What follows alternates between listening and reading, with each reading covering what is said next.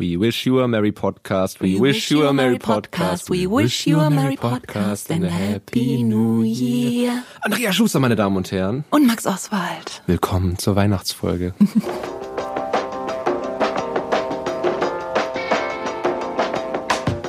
Wir haben heute die Weihnachtsfolge. Hurra! Wir freuen uns. Wir stellen euch dieses Mal nicht nur drei Bücher vor, sondern ganz viele Bücher. Für jeden Geschmack ist was dabei. Man kann das alles verschenken, man kann sich selber wünschen. Ja. Boah, Weihnachten wäre ich immer super gerne in Island. Also ich wäre eigentlich immer das ganze Jahr gerne in Island, weil Island mein Lieblingsland ist. So, das war jetzt ein Zungenbrecher. Aber in Island gibt's nämlich an Weihnachten eine Tradition, die so cool ist, dass ich da gerne mal einfach hinfahren würde, wenn Heiligabend ist. Und zwar gibt's da die Jola Buckaflot. Jola Buckflot. Die Jola Buckaflot, das ist die, die Weihnachtsbücherflut auf Deutsch. Und zwar ist es so, dass in Island tatsächlich die meisten Bücher in den Wochen vor Heiligabend erscheinen. Und dann gibt's einen riesen Katalog, wo alle Neuerscheinungen drin sind und der auch an alle Haushalte in Island gratis verschickt wird. Die Leute streichen sich dann. krass. Das ist super, ne? Die Leute streichen sich dann alles an, was sie wollen. Die Angehörigen rennen mit dem Katalog in die Buchhandlung, kaufen die leer, schenken sich die alle an Heiligabend und jetzt kommt der beste Teil. Sie schenken sich nämlich nicht nur Bücher, sondern auch Schokolade. Und dann nach dem Essen muss man nicht mit den Verwandten zusammensitzen und irgendwie über Politik reden. Um Gottes Willen, Onkel Herbert, jetzt komm Sondern- geh weg, ich habe Bücher. Du darfst einen Bücherstapel nehmen, du darfst eine Schokolade nehmen, darfst dich in der Ecke sitzen und einfach den ganzen Abend lesen. Ist das nicht der Hammer? Das ist echt verrückt. Das ist so ein kulturelles Ding in Island. Das ist, ja. Und das ist voll schön, weil Thorsten Voivod, der hat das in 60 Buchhandlungen durch Europa, in 80 Buchhandlungen um die Welt geschrieben und der hat das auch mal nach Deutschland gebracht. Also ich bin dafür, dass wir da noch viel mehr hinterher sind. Besonders der Teil mit den Verwandten, dass wir einfach sagen, Oh, so, so, so schlimm gleich. Ich finde, du sollst auch ganz oft Jola Buckaflot sagen. Jola Buckaflut. Jola Buckaflot, Jola Buckaflot. Ich finde, wenn man dreimal Jola Buckaflot in den Spiegel sagt, steht ein Yeti hinter dir. Das ist meine Theorie. Ich würde mir wünschen, dass dann so ein riesen Bücherstapel neben einem erscheint. Also, um Gute Wahl, Andrea. Um euch ein bisschen äh, Jola Buckerflot Feeling heute zu geben, haben wir wirklich für jeden Lesegeschmack was dabei. Es gibt vier Kategorien. Äh, vier Kategorien. Es gibt die Vielleser, die Gelegenheitsleser, die Weltenversteher. Was sich dahinter verbirgt, erklären wir später. Und die Wiederentdecker. Und wir beginnen, wie es sich für einen Du sagst das so schön weihnachtlich. ich sag das so schön Wir weihnachtlich. beginnen mit den Wir beginnen, wie es sich für einen Literaturpodcast gehört, mit den Viellesern und den Vielleserinnen. und den Vielleserinnen. Ja, es ist eh überhaupt die schwierigste Gruppe zum Beschenken. Das ist Ja. zu beraten sehr schwierig, denn der Vielleser kennt alles und hat schon alles. Und es soll, es soll also möglichst aktuell sein, aber auf gar keinen Fall in der Bestsellerliste sein, weil dann hat er es garantiert schon. Oh, haben die alle so Hipsterzüge? Hipsterzüge, ich kenne die nicht. Das Ich ist so, der- oh nee, das ist mir zu Mainstream, das lese ich jetzt nicht. Nee, das sind ja, ich sehe ja die Leute an sich nicht. Ich Okay. sehe immer nur die Verwandten, die verzweifelt versuchen irgendwas. Ja, ich weiß es nicht, kenn's vielleicht schon. Ja, wie alt ist es? Ah, Hat's bestimmt schon. Also muss man was finden, was nicht so Mainstream ist, aber durchaus einen verbürgten literarischen Wert hat und was quasi Leute auf allen Ebenen anspricht. Und meine Empfehlung, die quasi alle Häkchen setzt, ist dieses Jahr Judith und Hamnet von Maggie O'Farrell. Das hat nämlich dieses Jahr auch den Women's Prize for Literature gewonnen. Nein, Women's Prize for Fiction. Nicht, dass ich lüge. Maggie O'Farrell habe ich entdeckt, die hat eine Autobiografie geschrieben, die heißt Ich bin, ich bin, ich bin. Und dann denkt man sich, wer ist Maggie O'Farrell, dass man ihre Autobiografie lesen sollte. Das ist aber ein ganz spannendes Thema, weil in ihrer Autobiografie geht es tatsächlich um 17 Begegnungen, die sie mit dem Tod hatte. Und es ist quasi, sie erzählt halt ihr Leben immer so an diesen Scheidepunkten. Und die hat einen wahnsinnig coolen Stil. Und dann dachte ich mir, oh, ich muss unbedingt mal einen Roman von ihr lesen. Und jetzt hat sie eben einen ganz neuen Roman geschrieben. Und darin geht es um Shakespeare.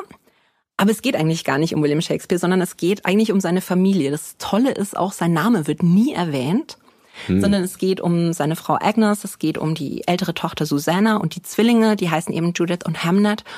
Und es ist halt so ein Panorama, Stratford in Avon, wie diese Familie da lebt. Der Vater geht in die Stadt, um Stücke aufzuführen.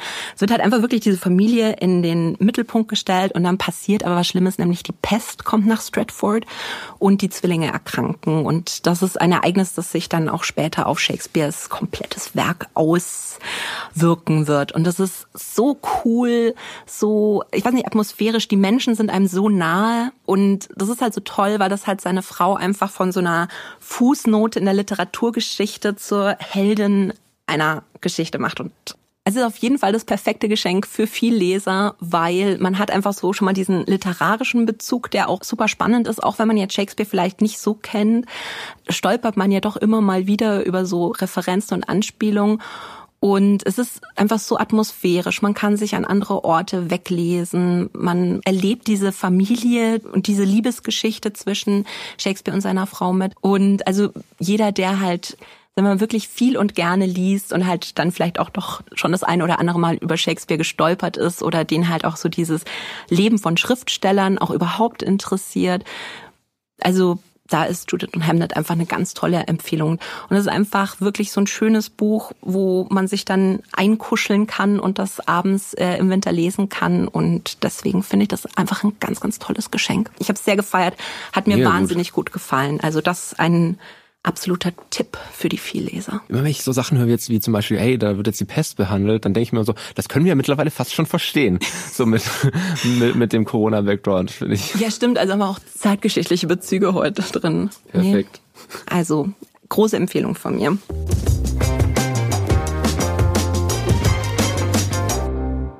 Bist du eine OW-Christin, Andrea? Ich bin, ich bin nicht mal OW-Christin. Sondern? Ich, ich, oh Gott, Nee, pass Nix, auf, ich, ich bin eine Zeit lang Heiligabend in die Kirche gegangen. Und dann ist was passiert, weswegen ich nicht mehr in die Kirche gehe. Und zwar war mein Großer da noch ganz klein. Und wir sitzen in der Kirche und er guckt sich so um. Und dann war da halt so ein Bild von gekreuzigten Jesus. Und die singen halt alle. Und er fragt dann so, Mama, wer ist das? Und dann sage ich, ja, Jesus und plötzlich Stille in der Kirche um meinen Sohn in voller Lautstärke. Die haben das Christkind umgebracht und hat so das Weinen angefangen. dass ich mich seitdem nicht mehr in der Kirche sehen lasse. Aber bei uns ist es voll schön, weil da gibt's immer so auf dem Friedhof, da kommen dann immer so Posaunenspieler und was. Und die spielen dann immer Weihnachtslieder, und dann gehen wir mal am Friedhof und alle zünden die Kerzen an und manche haben so kleine Christbäume für den Friedhof. Und dann besuche ich immer meinen Opa und dann hören wir uns ein paar Weihnachtslieder an und dann ist es voll schön weihnachtlich und dann gehen wir heim und machen die Geschenke auf. So. Ist schon abstrus, dass das Mordinstrument des Erlösers das Zeichen einer Religion ist. Naja, okay, next one. Was hast du so für Geschenke bekommen in deinem Leben, die du nicht wolltest? Die ich nicht wollte? Ja. Ich kann mich tatsächlich wissentlich an nichts erinnern. Es gibt Geschenke, die ich nicht schenken will, aber was meine Kinder Niemand verlangen. hat dir was geschenkt, was du blöd fandest? Noch nie?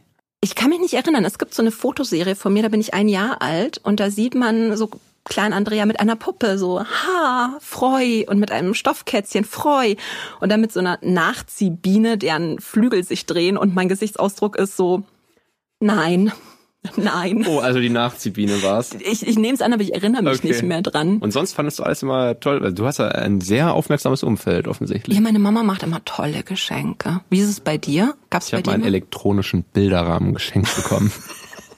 okay, das ist halt echt Da habe so, ich sehr mit relaten können, als in den Känguru-Chroniken dann, dann das vorkam. Waren wenigstens Bilder drauf? Weiß ich nicht mehr. Hast du nicht Ich fand's so furchtbar. Ich mir denke, ey, was, was ist denn das für eine Scheißerfindung? Leute. Wann benutzt du das? Also läuft der die ganze Zeit? Das ist ja die wahnsinnige Energieverschwendung. Und wenn nicht, zu welchen Anlässen machst du den? Guck mal, das ist mein elektronischer Bilderrahmen. Da sind jetzt Bilder vom letzten Urlaub drauf, die ich mir nie angeguckt habe bisher. Aber jetzt, jetzt ist der Zeitpunkt vorbei. gekommen. Nee. Ich habe mal meinem Bruder zum Geburtstag aber was geschenkt. mein Bruder sagt da ganz nonchalant, äh, dass er Dinge kacke findet. Ich habe mal meinem Bruder was geschenkt, wo er nicht so super Fan von war. Dann hat er einfach gesagt, also es war ein Pulli von einem Künstler, den er damals cool fand, ein Musiker. Und er war so, ja, den finde ich hässlich, den ziehe ich nicht an. Aber ich kann ihn mit einem Kumpel tauschen. Danke. und ich war so, okay, bitte? Naja. Naja. Hat er dann wenigstens einen guten bekommen im Tausch? ich weiß nicht, ich war jedenfalls sehr befordert von der Situation, weil das hatte ich bisher auch noch nicht erlebt, aber er ist ein sehr lieber Mensch tatsächlich, aber das war so, das war auch schon ewig her, ist nicht zehn Jahre her oder so. Ähm, und dann nächste Frage, das, weil du das schon ein paar Mal angeteasert hast und ich immer noch nicht weiß, was denn das soll. Was ist die Weihnachtsgurke? Die Weihnachtsgurke. Bitte erkläre dich. Ich habe tatsächlich mein Leben lang gut gelebt, ohne von Weihnachtsgurken zu wissen. Und ich auch. Und dann hat mein Hilfe. Sohn aber irgendwann mal so eine Sendung gesehen über Weihnachtsbräuche und da kam halt diese Weihnachtsgurke drin vor und dann war er völlig fertig, dass wir halt Weihnachten ohne Weihnachtsgurke feiern, weil es offenbar in dieser Doku so dargestellt wurde, dass quasi der ganze essentielle Teil alles auf dieser einen Gurke lastet. Und zwar Warum? Und zwar ist es so, du, du hängst dir eine Gurke, also ich glaube, so die Hardcore-Weihnachtsgurken-Fans machen es mit einer echten Essiggurke. Hardcore Aber Weihnachtsgurken. Es, gibt halt auch Gurkenornamente, also wie so Christbaumkugeln, halt als, als Gurke, so eine habe ich auch. Und die hängt man an dem Baum versteckt. Und weil die halt grün ist und der Baum grün ist, ist die relativ schwer zu finden. Und der, der die Gurke als erster findet, darf das erste Geschenk aufmachen. Ah, Was bedeutet, okay. wenn wir dann Heiligabend vom Friedhof kommen, dann rennen meine Kinder die Treppen hoch, schmeißen sich gegenseitig um, stürzen sich auf den Baum. Und unfair, weil einer ist viel älter als der andere. ja, und Richtiges jetzt Arschloch. Psst. Entschuldigung. Richtiger Blödmann. Nee, die nehmen sich dann nix und dann wird halt geschaut, wer, wer zuerst die Gurke findet und der flippt dann aus und der andere weint. Also es ist super. Super.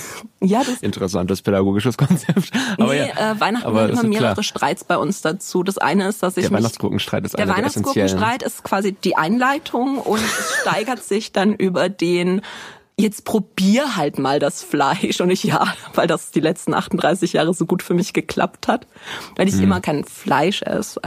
Also ich esse mal Spätzle an Weihnachten. Sehr gut. Oh. Und Ich wurde stark und groß durch Spätzle mit Soße, sagt Ja. man da, wo ich herkomme. aber dann streiten wir uns deshalb immer und dann schauen wir, was der Abend noch so für uns bereithält. Also, Okay, klassisches Familienchaos. Ja gut, dann Jetzt meine nächste Frage hast du mir mehr oder weniger vorweggenommen. Das wäre, was wäre das traditionelle Weihnachtsessen im Hause Schuster gewesen? Aber offensichtlich Fleisch, das Andrea nicht mag. Nee, also bei mir ist es wirklich immer Spätzle mit Blaukraut und Soße. Und da, da stelle ich mich auch für mich selber in die Küche und mache das einfach. Also das ist die anderen, die können ihr Zeug machen, ich mache immer meine Spätzle. Aber diese Spätzle sind so geil, wenn sie gut gemacht, also wenn sie Ja. gut gemacht sind, ist, ist das so, braucht man gar nicht Ich Akku mache die auch richtig gut, aber das Problem ist teilweise, wenn ich irgendwie Leute... Hast du heute keine gemacht? Wir haben nur Deko-Lebkuchen, wobei nee, die sind die nicht nur Deko, echt. die die kann man echt essen. Wir haben auch schon ein paar. Ich muss gucken, dass ich heute keinen Zuckerschock kriege, deswegen. Das Problem ist nur mittlerweile, dass ich mir diese Kombi Spätzle Blaukraut Soße immer an Heiligabend mache. Und dass, wenn ich Fotos sehe, wo das drauf ist, auf Instagram, hier habe ich was zu essen gemacht, es ist Oktober oder was, dann bin ich so total im Weihnachtsfieber, weil ich das so damit verbinde. Du hast dich so Pavlovischer Hundmäßig konditioniert Ja, auf Spätzle mit genau. Blaukraut. fange ich an zu speicheln. geil. Was wird bei euch gegessen im Hause Oswald? Ah, das ist immer, da, da, gibt's keine Regel. Das ist immer mal so, mal so. Also als meine Oma noch gelebt hat, war es immer so völlig übertrieben. Da gab's gefühlt einfach alles. Und jetzt ist es mal so, mal so. Das ist immer eigentlich anders. Boah, da fällt mir gerade ein, ich hatte eine Kollegin, der ihr Bruder war Koch und die haben jedes Weihnachten ein exotisches Tier gegessen. Und dann sage ich, was gab's denn dieses Jahr? Und sie Krokodil. Aber Krokodil schmeckt wie zähes Hühnchen tatsächlich. Das ist nicht so nicht. geil. Also ich, ich esse jetzt auch schon ein paar Jahre kein Fleisch mehr, aber damals habe ich das auch mal probiert in einem afrikanischen Restaurant und ich war so, ich muss kein Krokodil essen. Es ist völlig in Ordnung, das nicht zu essen. Also voll Ja, lustig, wieder, wieder die Weihnachts, äh, weil manche essen ja immer nur Würstchen an Heiligabend und die Mhm. essen dann, Andere übertreiben es so völlig, so, so, so Amerika-Klischee-mäßig mit ganz. Andere gar nicht. nee, bei mir Spätzle mit Blaukraut und Sauce. So, machen wir weiter Gelegenheit. mit dem Gelegenheitsleser. Leserinnen und Laser. Die Gelegenheitsleser sind eigentlich auch nicht recht viel leichter zu bedienen als die Vielleser. Aus dem Grund, dass die Gelegenheitsleser gerne mehr lesen würden, aber sie kommen irgendwie nicht dazu und es ist ein bisschen schwierig. Und es muss halt entweder super spannend oder super witzig sein, dass sie am Ball bleiben, weil sonst ist man abends von Netflix zu sehr abgelenkt oder man schläft gleich ein und deswegen brauchen wir Bücher, die entweder einem gleich so die Lachmuskeln oder die Schweißperlen irgendwie beanspruchen. Erinnert mich dann an Quality Land 2 jetzt mit, ähm, du hast keine Ahnung, was in diesem Kapitel passieren wird. Oder? Genau, also das wäre auch nochmal so ein Tipp, wenn es in die lustige Richtung geht, dann hm. auf jeden Fall Quality Land. Erst eins, dann zwei, dann drei, dann vier. Let's see. Und ich habe mich jetzt mal hier für unsere Gelegenheitsleser komplett aus meiner Komfortzone rausgewagt. Ich bin so stolz auf mich. Es hat auch mal eine, eine Zuhörerin geschrieben, wollt ihr mal Thriller empfehlen? Und ich so, puh, weil ich ja immer so Angst habe. oh Gott, das ist ja putzig, weil ich doch immer so Angst habe. Ja, nee, ich habe echt immer ganz schlimme Angst. Und dann dachte ich mir, nee, jetzt ja. für die Zuhörer und für die Gelegenheitsleser, die dieses Weihnachten beraten werden wollen und beschenkt werden wollen, hm lese ich jetzt mal einen Thriller. Und zwar habe ich mir von Arno Strobel das neueste Buch ausgesucht. Das heißt Die App. Eine Kollegin fand nämlich offline von ihm wahnsinnig gut und dann dachte ich mir, gut, dann schnappe ich mir das Neue, was so ziemlich das Gegenteil von offline ist. Weil da geht's um so, kennst du diese Smart Home Systeme? Jein, also ich habe sowas nicht, aber ich weiß, dass sowas existiert. Also ich finde das super gruselig. Freunde von mir wollten sich auch mal ein Haus mit so einem Smart Home-System bauen, habe ich gesagt, nee, da gehe ich nicht rein. Also das ist, nee, ernsthaft. Ich kann uns gerne auf einem öffentlichen Platz treffen, aber nee. Nee, nee, da komme ich nicht. Nee, das ist halt wirklich, dass quasi alles in dem Haus, also jedes Gerät, jedes LED-Licht irgendwie vom Computer gesteuert wird. Und dann kannst du halt einfach so in den Raum hineinrufen, irgendwie Licht oder weiß nicht, mach mir einen Kaffee. Ah, ich finde das aber auch gruselig. Ja, das ist ich, super ich gruselig. So, ah, Na? Da bin ich dann doch nicht jung genug für, dass ich das irgendwie für normal und cool halten kann. Das ist immer so, ah also ganz ehrlich, wenn ich den Maschinen die Kontrolle über mein Leben gebe, und Maschinen sind nicht nett. Da, da, da ist doch ein Smart Home quasi eine Todesfalle, oder? Ja. Und immer lieb zum Staubsaugerroboter sein, ja, wie wir rausgefunden haben. Das haben wir schon festgestellt. In die App geht's um Hendrik. Das ist ein junger Arzt, der kommt eines Abends heim, also eines Morgens eigentlich nach der Nachtschicht im Krankenhaus und seine Verlobte ist fort. Die ist wirklich ohne ein einziges Wort verschwunden. Sie hat ihm auch keine Nachricht geschrieben, nix und die hätten in einer Woche heiraten sollen. Und er ruft halt die Polizei an, weil er sich denkt, oh Gott, irgendwas ist meiner Verlobten zugestoßen und die Polizei sagt, na ja, dann hat die halt kalte Füße bekommen. Schauen Sie mal nach. Es fehlt halt tatsächlich auch ihr Koffer. Und dann sagen sie halt, ja, dann ist die halt abgehauen, das ist jetzt kein Fall für uns. Und Henrik ist immer so im Zweifeln, naja, hat sie ihn jetzt wirklich verlassen, obwohl die die super Beziehung hatten? Oder ist irgendwas passiert? Er schreibt dann auf Facebook eben so einen Suchaufruf nach seiner Freundin und bekommt dann eine Nachricht von einer jungen Frau, deren Mann ein paar Tage vorher auf ähnliche Weise verschwunden ist. Also auch Koffer gepackt, keine Nachricht und zack weg. Also konfrontieren sie die Polizei damit, sagen, da passiert was, da sind mehr Leute betroffen und die Polizei sagt, naja, eine junge Frau und ein junger Mann verschwinden fast gleichzeitig, dann hatten die halt was miteinander, immer noch kein Fall für uns. Also da fehlen auch die ganzen Sachen in der Wohnung und so. Nee, also nicht alle keine Sachen. Spur von ihr. Oder? Ähm, Zahnbürste. Also das, was man auch mitnehmen würde, wenn man wirklich sich wenn man aus dem Staub machen wollen würde. Ja, also jetzt okay. bei mir würde man es leicht merken, weil ich hätte dann so 30 Kisten Bücher abzutransportieren. Du wärst mir richtig, richtig schlecht auf der Flucht auf jeden Fall. Ja. nee, aber wenn man halt jetzt sagt einfach. Warte, meine gesamten Werke von Kafka. Die sind wichtig. Ja, das, äh, ich, ich hätte kein leichtes Gepäck. Aber wenn du jetzt sagst, du willst mhm. ein Wochenende oder eine Woche oder sowas weg sein, das okay. fehlt in etwa. Also auf jeden Fall er versucht weiter auf eigene Faust zu recherchieren. Dann verschwindet auch die Julia, das ist die eben, deren Mann schon verschwunden ist. Also es wird immer absurder und er stellt fest, das Einzige, was die eigentlich alle gemeinsam hatten, war, das Smart Home System auf dieser App. Da, da, da. Und es ist halt wirklich so spannend. Ich hatte teilweise echt so Angst. Ich bin so froh gewesen, dass ich meinen Rollladen jeden Morgen mit von Hand aufziehen muss. Und so. Oh Weil du selber aber immer den ganzen Thriller über am Überlegen bist ja, hat's jetzt wirklich was damit zu tun oder ist da was anderes? Wem kann man vertrauen, wem kann man nicht vertrauen? Was ist jetzt da eigentlich wirklich passiert? Und es ist wirklich so verdammt spannend und das liebe ich ja an Thrillern, wenn man wirklich bis zum Schluss nicht weiß, was ist jetzt eigentlich los und wem kann man vertrauen. Ich mag das ja, nicht, wenn man von der ersten top. Seite an weiß, was los ist. Also wirklich für alle, die sagen, nee, äh, ich schlafe abends immer ein, ich kann da nichts lesen oder sowas, dann wäre die App tolles Geschenk, weil da macht man garantiert kein Auge zu.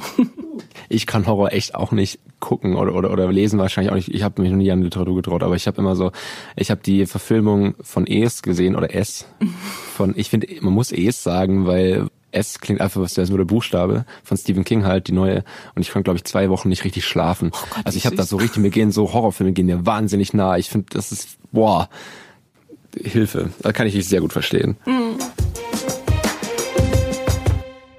So, Andrea.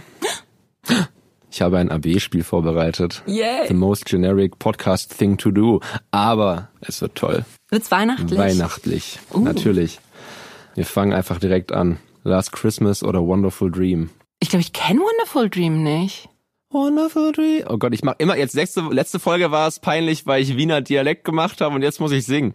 Wonderful Dreams. Ach, das ist das. Die Cola-Werbung. Unter anderem. Die äh, Erfrischungsgetränk-Werbung. Soda-Werbung. Ja, dann, dann nehme ich, dann nehme ich Wonderful Dream. Echt? Ich hätte es volle Kanne Guilty Pleasure mäßig gesagt. Es wäre bei mir Last Christmas. Echt jetzt? Wenn schon, dann richtig schlimm. Ähm, ansonsten, hast du ein Lieblingsweihnachtslied? Oder Winterlied oder so? Ich glaube, Andrea stand noch nie der Mund so lange offen wie gerade. Das ist wahrscheinlich die krasseste Frage, die ich jemals gestellt habe in diesem Podcast, offensichtlich. Es heißt A Spaceman Came Traveling und das hört sich so gar nicht nach Weihnachtslied an, aber ich glaube, es ist auf der Metaebene ein Lied über Weihnachten. Hm, Ich hätte super basic Let It Snow von Frank Sinatra gesagt, aber. nee, nee. Okay. Also, willst du an Weihnachten lieber ein Geschenk bekommen, das du hast, oder soll eine Person anwesend sein, die du hast? Das Geschenk. Ja, ich auch. Weil da muss man nur irgendwie, weiß ich nicht, ein paar Minuten Fake Smile und oh, danke. Oh, was ist denn das da drüben? Aber eine Person, die kann man so schlecht ignorieren. Schau mal, eine Weihnachtsgurke.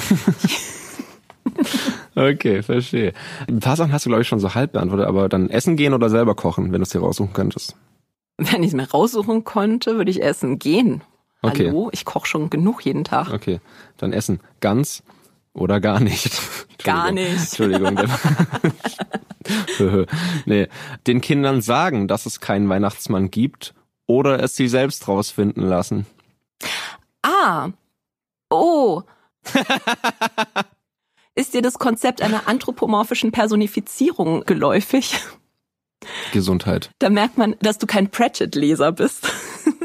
Nein, ich versuche meinen Kindern früh Worte. genug beizubringen, dass es anthropomorphische Personifizierungen gibt. Also sprich, dass diese Dinge existieren, solange sie nur genug daran glauben. Okay, meine Folgefrage wäre gewesen, oder verurteilst du es grundsätzlich, einen alten weißen Mann deine Kinder mit einer Rute schlagen zu lassen, wenn er sie für nicht artig hält? Oh, hallo. Which is a very Weihnachtsmann thing to do. Jetzt mal die actually. Frage, kommt bei dir der Weihnachtsmann oder das Christkind? Weder noch.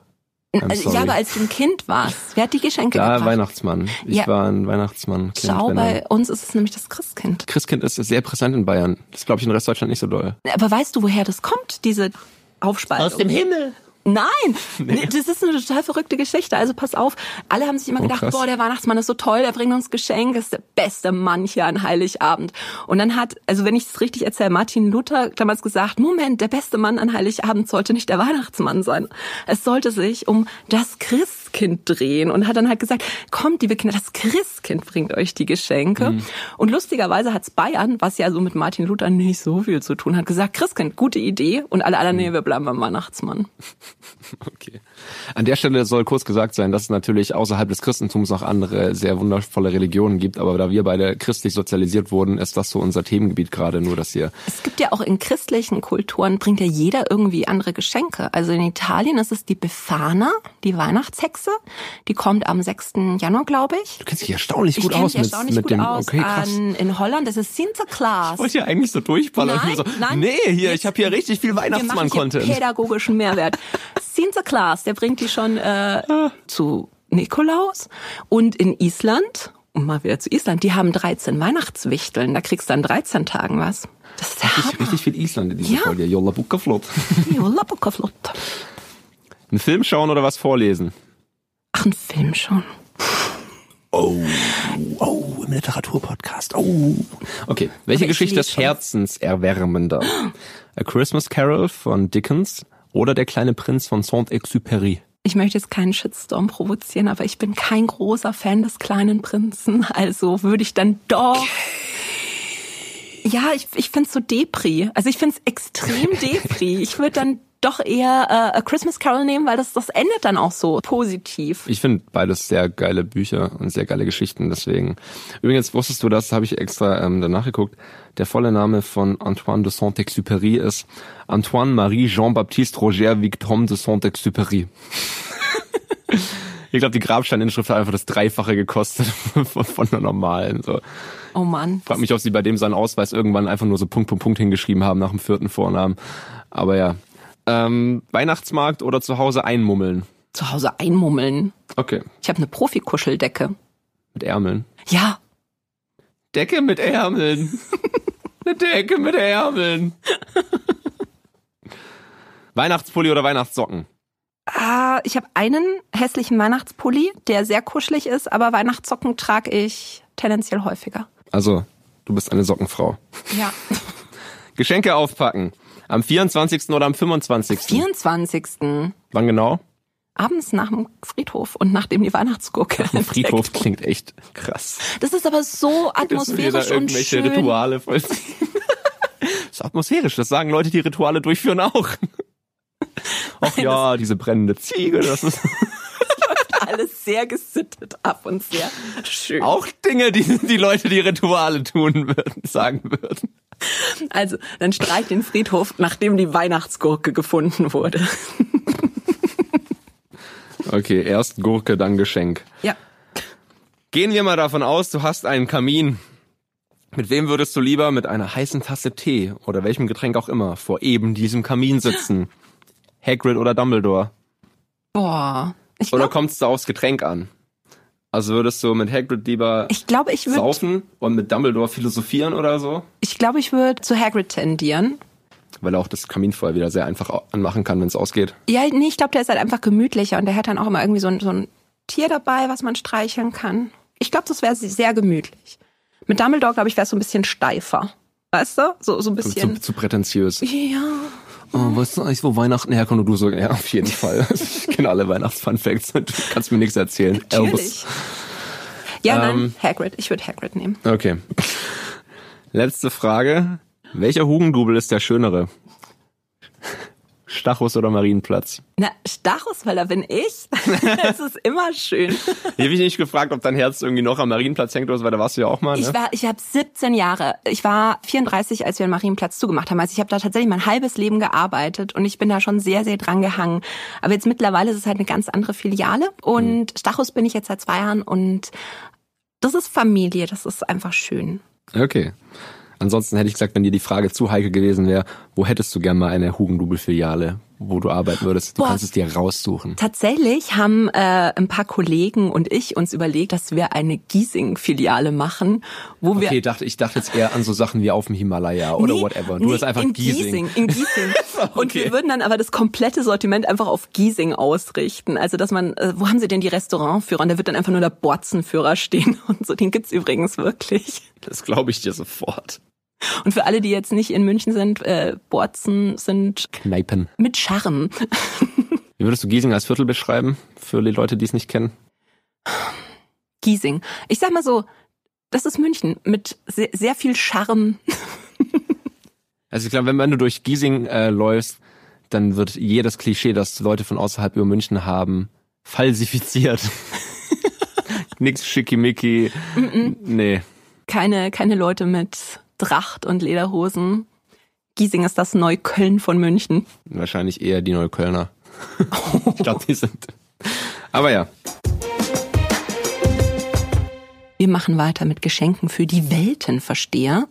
Weltenversteher, das sind die Leute, die immer am Puls der Zeit sind, super informiert sind und ganz spannende Themen haben, über die man mit ihnen diskutieren kann und die immer wieder nach neuen Büchern suchen, um irgendwelche Themen zu lernen, zu vertiefen. Auch bekannt als Sachbücher. Hier haben wir die, die unsichtbaren Frauen, habe ich dabei. Und das ist wirklich ein sehr, sehr schönes Buch, das sich wirklich als Geschenk eignet für Leute, die sich viel mit gesellschaftlichen Themen auseinandersetzen, die sich mit Feminismus auseinandersetzen. Was daran super interessant ist, im Vergleich zu anderen Büchern über Feminismus, finde ich, ist, dass es so von oben bis unten mit Studien und Quellen und Nachweisen und Statistiken halt gespickt. Ich meine, dieses Buch hat 50 Seiten Anhang mit 1200 oder noch mehr Fußnoten. Also das ist interessant, weil da werden dir so viele Fakten und Zahlen um die Ohren gehauen, dass du gar nicht anders kannst, als diese Themen ernst zu nehmen.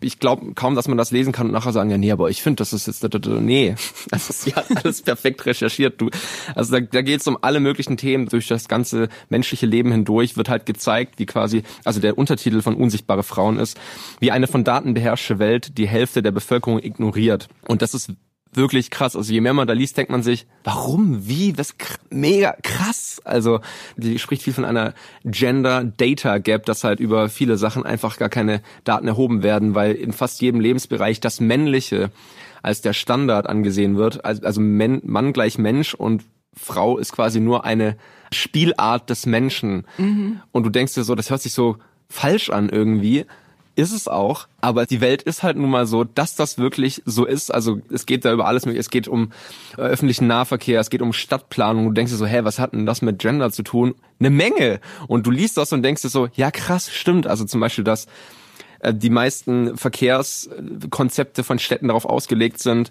auf dem männlichen Standard, auf dem Standard einer bezahlten Arbeit, so ich bin zu Hause, da ist Freizeit, ich fahre zur Arbeit, da ist Arbeitszeit und wieder zurück und nicht auf den Tätigkeiten, weil, weil die meiste Care-Arbeit, also die nicht bezahlte Arbeit wie Kinderbetreuung, Haushalt, was, wenn man mal alleine wohnt, merkt, dass das viel Arbeit mhm. ist. Für 75 Prozent wird, wird auch weltweit wird die von Frauen gemacht und Frauen haben dadurch zum Beispiel jetzt mal ganz kurz beim Stadtplanungsthema zu bleiben viel mehr unregelmäßige Wege und dann, was, was halt so geil ist, du, sie zeigt das, also was ich auch sehr gut finde an diesem Buch, im, was andere Bücher nicht ganz so den Fokus drauf legen, ist, sie zeigt halt auch Lösungswege. Mhm. auf, mhm. also was man machen könnte, damit es besser werden würde. Zum Beispiel, es gibt öffentliche Parks, an denen man Sport machen kann, aber Frauen trauen sich da nicht hin. Hm, was macht man? Man macht kleine Bereiche in den Parks, damit sich Frauen und zack, auf einmal trauen sich Frauen da wieder hin. Man könnte das öffentliche Verkehrsnetz anders machen. Nur so grober Umriss. Was ich richtig krass fand, war das Kapitel über Medizin, weil es tatsächlich in mehreren Studien äh, rausgefunden wurde, dass männliche und weibliche Körper sich bis auf die Zellebene unterscheiden. Mhm. Und die meisten Studien aber an Männern durchgeführt wurden oder werden ähm, und nur partiell mit Frauen und selbst wenn Frauen mit einbezogen wurden, dann wurden die Daten nicht geschlechtermäßig getrennt, was mhm. halt dazu führt, dass es zum Beispiel Medikamente gibt, die wirken bei Männern weil das der offizielle Standard ist, der männliche Körper gleich Standard, der weibliche gleich eine Abweichung vom Standard, was total krass ist, wie gesagt. So, wenn es dann Medikamente gibt, die für Männer wirken, heißt es das nicht, dass sie auch für Frauen wirken. Und umgekehrt halt auch. Also wenn man irgendein Medikament testet und das funktioniert bei Männern nicht, wird sofort gesagt, das funktioniert nicht. Und für Frauen den hätte es eventuell helfen können. Aber da in weiten Strecken die Wissenschaft das zum Teil immer noch ignoriert und auch da relativ rückschrittlich ist. Also sie zeigt da richtig, richtig, richtig gut auf durch jeden quasi Lebensbereich hinweg, was die Probleme sind, was man tun könnte. Sie nennen Positivbeispiele aus Ländern, die es besser machen als die, der Großteil der Welt. Und das ist einfach, ich glaube auch für Leute, die sich viel mit Feminismus auseinandersetzen, mit Sexismus, Antisexismus, dass man da trotzdem eine Menge mitnehmen kann und vor allem halt alles belegt durch Studien also wenn man, man kann sich, wenn man möchte, richtig lang mit, also man kann sich sowieso lang mit dem Buch äh, auseinandersetzen, aber wenn man dann noch tiefer gehen möchte, hat man da krass die Möglichkeit dazu. Deswegen ist es das perfekte Geschenk für Leute, die ähm, sich eh damit auseinandersetzen, aber auch das perfekte Geschenk für Leute, von denen man selber vielleicht die Meinung hätte, dass sie sich mal damit auseinandersetzen sollen. Mhm. Kann ich sehr empfehlen. Ich fand es richtig gut. Ich finde es super spannend, weil wie das mit der Medizin zum Beispiel, das ist ja auch ein Thema, was ich auch schon öfter gehört habe, dass zum Beispiel Frauen ganz andere Herzinfarktsymptome oder was haben. Oder mhm. auch mit der Technik, dass halt Frauen eigentlich ganz andere, ja, wie soll ich sagen, technologische Lösungen vielleicht auch bräuchten als Männer bei bestimmten Sachen. Das Buch, das ich mitgebracht habe, ist, ist fast so ähnlich, aber setzt sich mit äh, Rassismus auseinander. Das ist How to be an Anti-Racist von Ibram X. Kendi. Und das ist das perfekte Geschenk für alle, die dieses Jahr vielleicht sich mit der Black Lives Matters Bewegung auseinandergesetzt haben. Das ist ja dieses Jahr auch ein großes Thema gewesen und die dann, was weiße Menschen nicht über Rassismus hören wollen, aber wissen sollten, vielleicht gelesen haben und die sagen, ach ja, jetzt bin ich so in dem Thema drin, ich würde gerne noch ein bisschen mehr auch wissen. Da ist das Buch halt perfekt, weil er sagt, es reicht nicht, nur aufzuhören, rassistisch zu sein. Also die Beispiele, die Alice Hastas ja bringt, diese ganzen Alltagsaggressionen, Mikroaggressionen, wenn man die abstellt, dann würde das ja nicht bedeuten, dass dann das Spielfeld für alle gleich ist, weil auch eben schwarze BPOC-Leute eben technologisch zum Beispiel oder gesellschaftlich benachteiligt werden. Es gibt auch zum Beispiel dieses äh, Video, was mal viral ging mit diesem rassistischen Seifenspender. Ich weiß nicht, ob du das gesehen hast. Was? Rassistischer Seifenspender. Okay. Was ist jetzt damit auf sich? Das haben Leute gedreht. Ein Schwarzer hat immer seine Hand unter den Seifenspender gehalten, hat nicht reagiert. Und bei den Weißen schon. Und das ist einfach aus dem Grund, dass, ah. ja, und das ist halt einfach aus dem Grund, dass die arbeiten mit so Lichtsensor und weiße Haut reflektiert Licht halt stärker als schwarze Haut und deswegen Nicht ist mein Ernst. Und, Alter Schwede. und was Ibrahim X. Kendi halt macht, ist, dass er halt einfach sagt, wir müssen wirklich schauen, woran scheitert's, dass wir nicht auf einer Ebene sind und dann aktiv reingehen. Also nicht passiv sein und halt einfach jetzt keine blöden Sprüche mehr bringen, sondern aktiv in die Politik, in der Industrie und uns anschauen, was sind da für Mechanismen, die man ändern müsste. Und das hört sich dann erstmal so ein bisschen trocken an, aber er beschreibt es halt auch immer mit Geschichten aus seinem Leben. Also es geht wirklich von, wie sich seine Eltern getroffen haben, über seine Jugend bis zu dem Zeitpunkt, wo er selbst auch lebensgefährlich erkrankt. Und er schreibt es halt sehr vom Herzen weg, eben immer mit, mit seiner eigenen Geschichte im Hintergrund und erläutert da so seine Thesen. Und das ist halt wirklich ein Thema, mit dem man sich sehr auseinandersetzen sollte. Und bevor dann wieder alte weiße Männer sagen, oh, da wird Rassismus vorgeworfen. Nein, Ibrahim X. Kendi schreibt am Anfang auch, es können auch schwarze Leute keine Antirassisten sein. Das ist wirklich ein Buch für alle, die sagen, es ist ein Thema, da möchte ich jetzt noch ein bisschen tiefer eintauchen. Also es ist auch ein tolles Geschenk eben für die, die da sagen, da möchte ich jetzt noch ein bisschen mehr dazu wissen. Andrea. Max.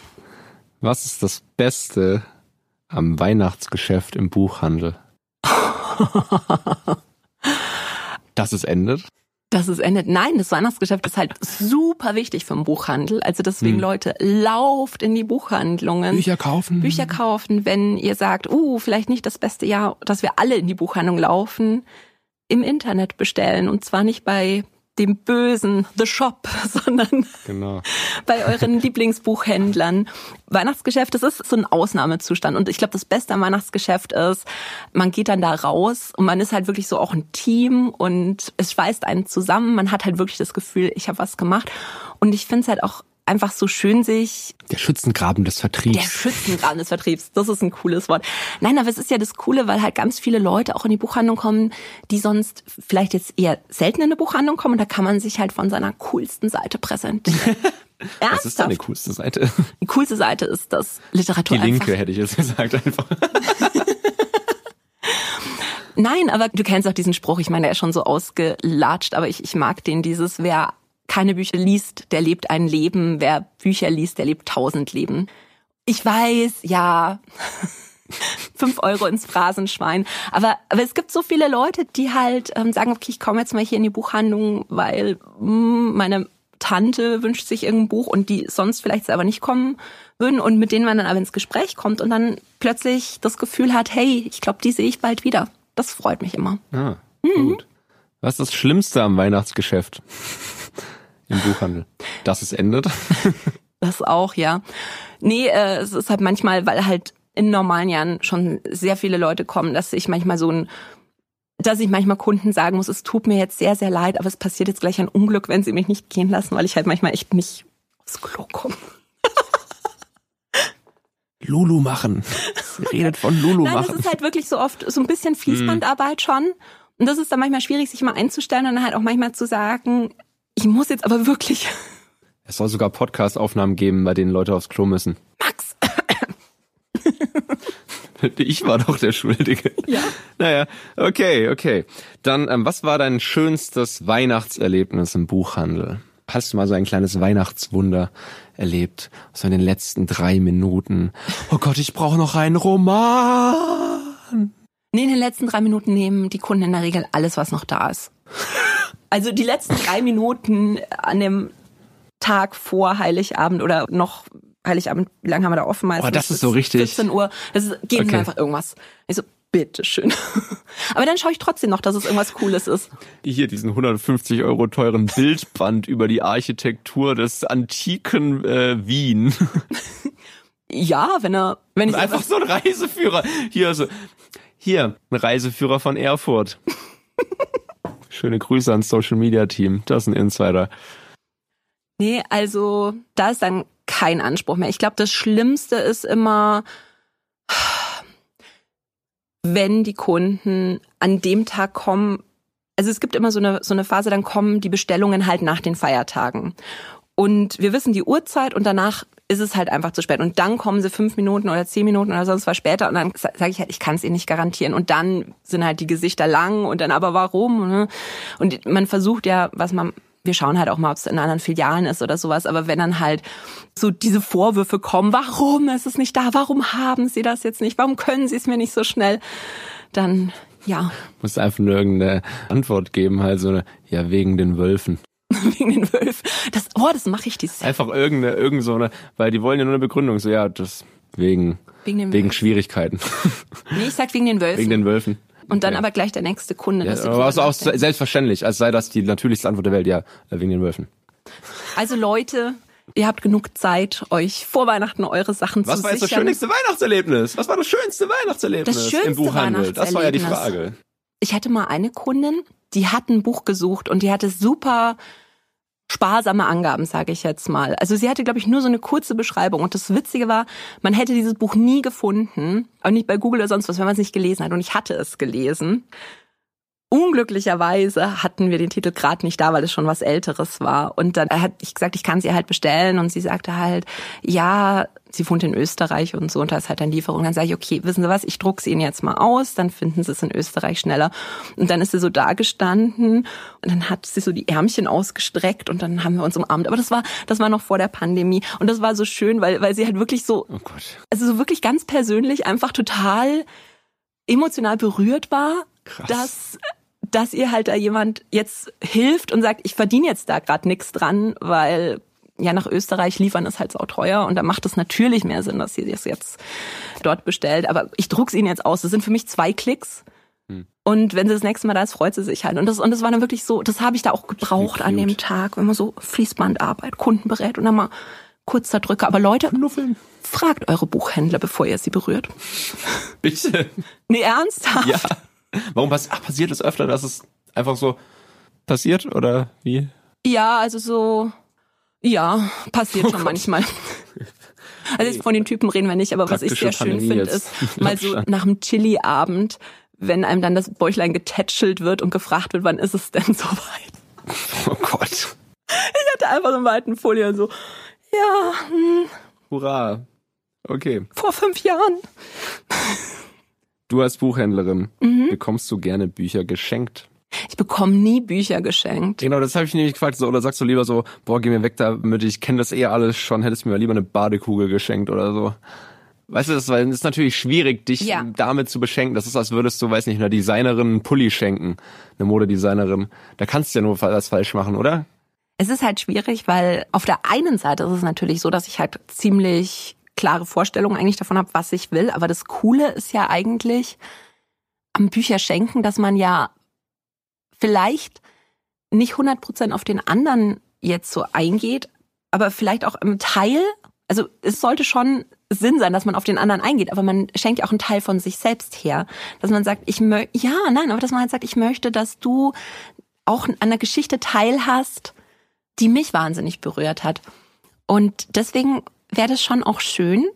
Also ich bin auch auf der Buchmesse zum Beispiel so, dass ich dann, wenn ich mit Vertretern und so rede, dass sie sagen, ja, möchtest du noch ein Buch? Dann sage ich halt oft, ach, gib mir doch einfach eins, das dir wahnsinnig gut gefallen hat. Einfach jetzt gar nicht so, ja, das und das und das so, sondern mal, was du meinst. Stimmt ja, das ist ja echt, das ist, fällt mir gerade irgendwie erst auf, dass es ja immer so ein Ding ist, man schenkt ja das, was man selber gut findet. Ja, ja. Und nicht unbedingt das, wo man sich denkt, also natürlich manchmal schon so ein bisschen oder so, aber man muss es natürlich selber erstmal gut finden, um es dann zu schenken. Aber man geht da tatsächlich irgendwie mehr auf den eigenen Geschmack ein als auf den Geschmack des Gegenübers, oder? Bei der äh, durchschnittlichen Schenkerin oder dem durchschnittlichen Schenker, weißt du? Ich glaube, das hält sich so, oder sollte sich zumindest ein bisschen die Waage halten. Also wenn hm. du jetzt sagst, ich fand jetzt das Buch toll, ich weiß, dass es meine Freundin auf verschiedenen Ebenen super triggern wird, aber ich schenk's ihr trotzdem kein gutes Geschenk. Aber hm. wenn man halt weil das ist ja das Schöne eigentlich, dass man sagt, ich gebe dir einen Teil von mir selbst, weil mir das Buch so wahnsinnig gut gefallen hat. Und ich wünsche mir, dass es dir auch gut gefällt. Also das okay. finde ich halt schön. Ich habe schon gehört, dass anscheinend man immer skurrile Dinge einpacken muss, zum Teil beim im Weihnachtsgeschenk. Mhm. Was ist so das Schlimmste, was du bisher einpacken musstest oh im Buchhandel? Das ist das Schlimmste war auch Weihnachten. Das war ein Plüschtannenbaum. Der war halt bei den Spielsachen okay. mit dabei. Es war ein Plüschtannenbaum, so quasi aus Stoff, aber mit Deko und Sternen on top. Und es gab halt keine Möglichkeit, den vernünftig, also Bücher kann man ja relativ vernünftig einpacken, aber Plüschtannenbaum, nein. Und dann habe ich halt gesagt, äh, das mache ich jetzt so ein Bonbon oder was draus. Das sah halt furchtbar aus. Und ich habe halt auch gesehen an den... Wie groß war das Ding? So groß wie ein Kinderkopf. DIN A3. und Kinder, oh, das wäre ein großer Kinderkopf.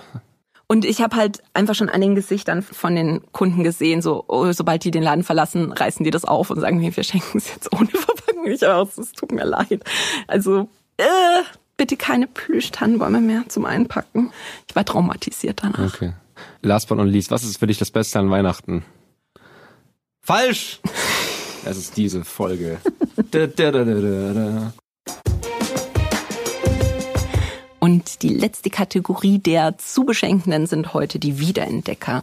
Bei den Wiederentdeckern muss es nicht immer das Neueste sein. Die freuen sich einfach, wenn man ihnen tolle persönliche Empfehlungen gibt, Bücher, die man vielleicht selber auch sehr gemocht hat und darf auch gerne ein Taschenbuch sein. Ein ganz tolles Buch, was auch wirklich so ein Herzensbuch von mir ist, was ich immer wieder extrem gerne empfehle. Das ist Alles Licht, das wir nicht sehen von Anthony Durr. Die Geschichte spielt in Frankreich und in Deutschland in den 1930er und 40er Jahren und es geht um zwei Jugendliche, die eben in verschiedenen Handlungssträngen erzählt werden, die auch parallel immer laufen. Das eine ist Werner.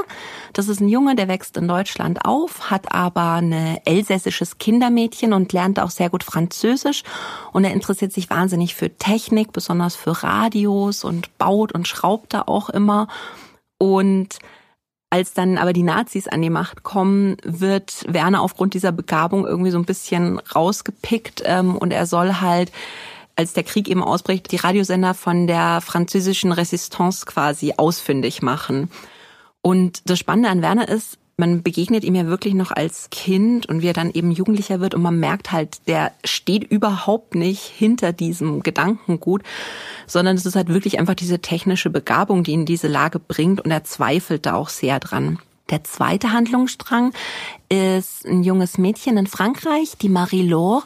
Und das Spannende ist, dass sie blind ist und mit ihrem Vater zusammen aus Paris fliehen muss, als eben die Nazis da einmarschieren.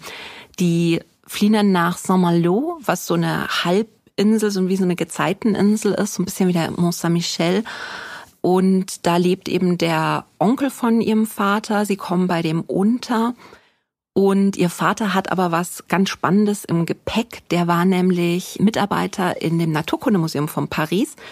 Und als eben die Nazis kamen, hat der Museumsdirektor verschiedenen Mitarbeitern bei der Flucht verschiedene Gegenstände mitgegeben, die sie eben in Sicherheit bringen sollten. Und Marie-Laures Vater hat einen Diamanten, der aber verflucht ist. Und man sagt über diesen Diamanten quasi, dass er den Träger eigentlich unsterblich macht, aber dass den Leuten um ihn rum eben unfassbares Leid passieren wird. Und jetzt hat eben diese Familie diesen Diamanten, den sie eben auch vor die Nazis verstecken müssen.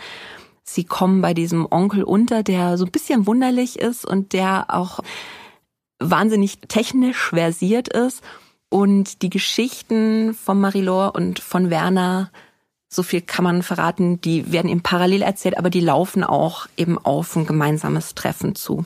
Und es ist halt wirklich ein Buch, auch wenn es so, ja, Themen wie Krieg und sowas, es, es ist gar nicht so im Vordergrund, sondern es ist wirklich einfach die Geschichte von diesen jungen Menschen, die halt versuchen, durch diese Zeit zu kommen und es ist wahnsinnig emotional. Es ist ein extrem schönes Buch, wo man auch einfach weinen kann, weil es gut tut und so. Kennst oh. du das? Manchmal muss man. Ja, voll. Und also das ist halt wirklich gerade so ein Geschenk für Leute, die Frankreich mögen oder die sich gerne schon mit historischen Sachen gerne auseinandersetzen, ohne dass es jetzt so ein, ja, 0815 historischer Roman ist, sondern es ist wirklich eine spannende Geschichte, es sind tolle Protagonisten und wirklich so eins meiner absoluten Lieblingsbücher. Das verschenke ich selber auch immer ganz gern.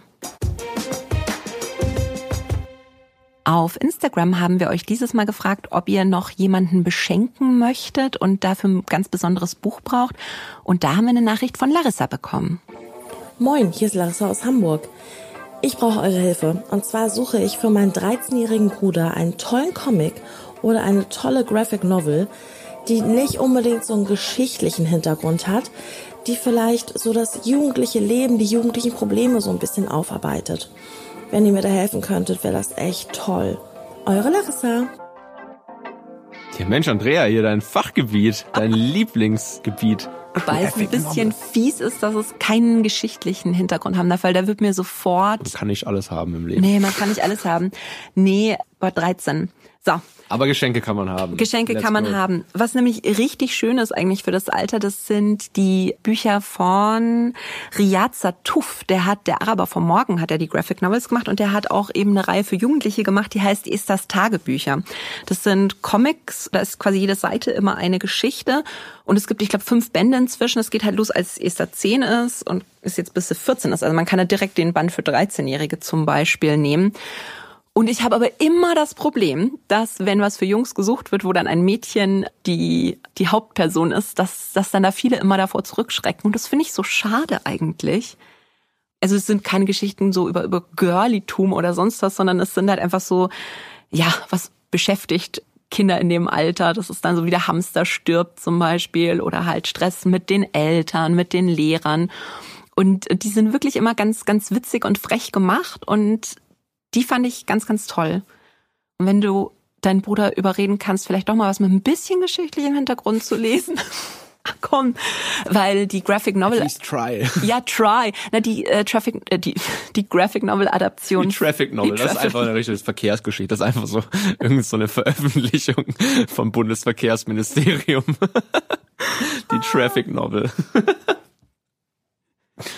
Oh Gott, da ist Andreas Scheuer dafür verantwortlich. Furchtbar. Also die Graphic Novel Adaption von Wer die Nachtigall stört von Harper Lee, die ist nämlich richtig gut. Das kann man auch in dem Alter schon lesen und diese ganze Geschichte mit Rassismus und was, das ist ja leider auch immer noch brandaktuell.